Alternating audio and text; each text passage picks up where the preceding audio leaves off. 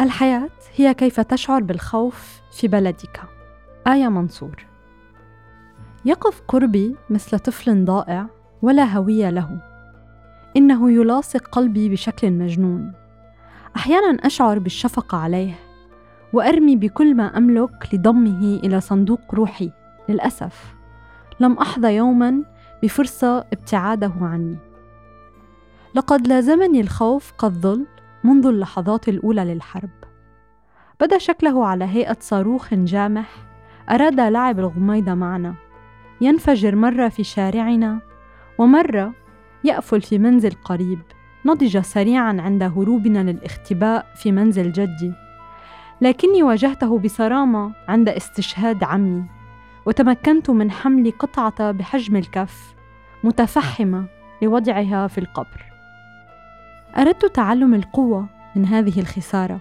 تمهلت مع الخوف وجعلته ينتظر عند حافة غرفتي فترة من الزمن بعد مقتل عمي. ولنقل إني تناسيته وأصبح في حياتي مثل رمشة عين. لا أنتبه لحدوثها. تخيلوا أن زميلتي في المرحلة المتوسطة سقطت أمامنا برصاصة كاتمة وغرقت ببحر دمائها. ولم أشعر بسوى الصدمة الأبدية. شاهدت في اليوم التالي كلابا متجمعة لتأكل جسد عامل نظافة كان قد قتل. طردت الكلاب مضيت إلى مدرستي. ما هذا يا إلهي؟ نعم شعرت به لمرات بشكل طفيف. من أصوات الانفجارات أو عند تأخر أبي. حتى حين ارتديت الحجاب بالقوة والتهديد شعرت برهبة قليلة ممزوجة بالضحك على مظهري الخارجي. لم أملك وقتها قميصا بكمين طويلين. كان مشهد الحجاب مع قميص بنصف أكمام أمر مضحك للغاية لكن بكل الأحوال لم أهب بعدها فكرة وجود ميت في طريقي ولم يخشى قلبي رؤية دماء المدرسة تسير بين الصفوف. كانت الأيام تجري بالرصاص ولا نشعر بحرارتها. هل تبدو الأيام أصعب حينما نخاف؟ أو أسهل حينما يتجرد الوقت. لعله يكبر. يكبر باتساع عين روحك التي لا تستطيع مواجهته بعد سنين. أقول هذا لأنني استطعت الخروج من تلك الحروب منتصرة بالهزيمة وغير مبالية بالخوف. أعيشه اليوم بتفاصيله بلا هوادة. كيف ولماذا ومن المفترض أني بدوت أكبر عمرا؟ إذ كلما نضجنا سنة في بلاد القتل نكتسب مناعة من الصفات البشرية الطبيعية. أهمها بالطبع هو الخوف. أي علي أن أكون أقوى وأن أضحك حينما أستمع لصوت انفجار أو رؤية صاروخ عابر من شرفة غرفتي. لما صرت أرتعب أكثر؟ اليوم كبر خوفي وتفرع وأصبحت له أغصان صغيرة تتغذى على مياه روحي. حقا بت أخاف من الأخبار العاجلة والقتل المتكرر للمتظاهرين. أخاف من قتل الأحلام جدا ومن رؤية وجوه الأمهات وهن يسرعن لاحتضان بقايا أبنائهن. أخاف القرارات السياسية وأحاديث المسؤولين. أخاف حتى من خبر لمقتل شخص في بلد معين بلا شك بلدي سيتحمل عواقبه. أخاف الخروج مع أصدقائي إلى مكان ما.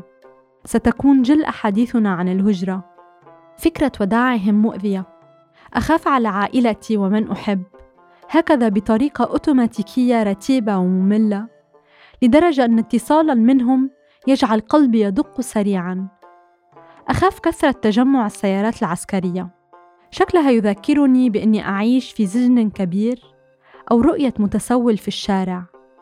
سأفكر بحياته البائسة التي جعلته يتوسل الدموع والنقود. سأفكر حتى بالجندي الذي يلازم سيطرته العسكرية ولم يرى وجه زوجته منذ أسابيع.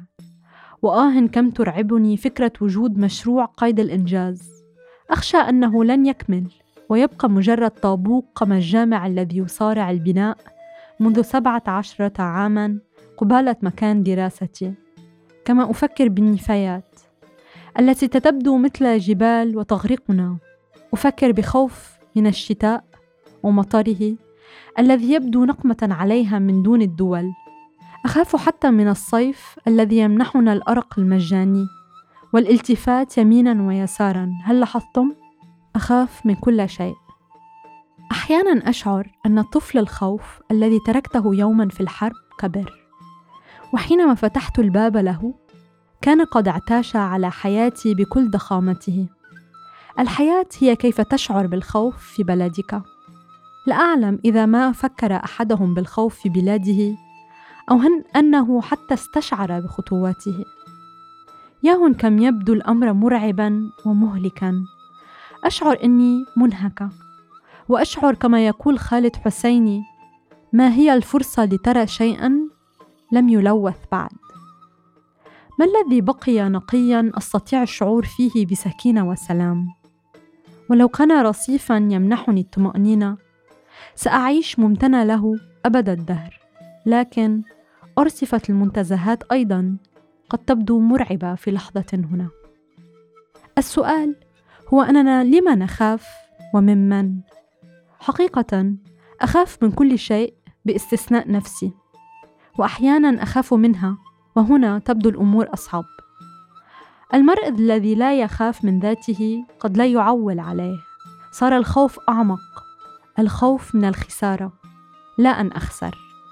أربح الخوف، لكن ذعري الأكبر من نفاث صبري تجاه هذا الوطن والهروب الهروب مع خوفي إلى أمان آخر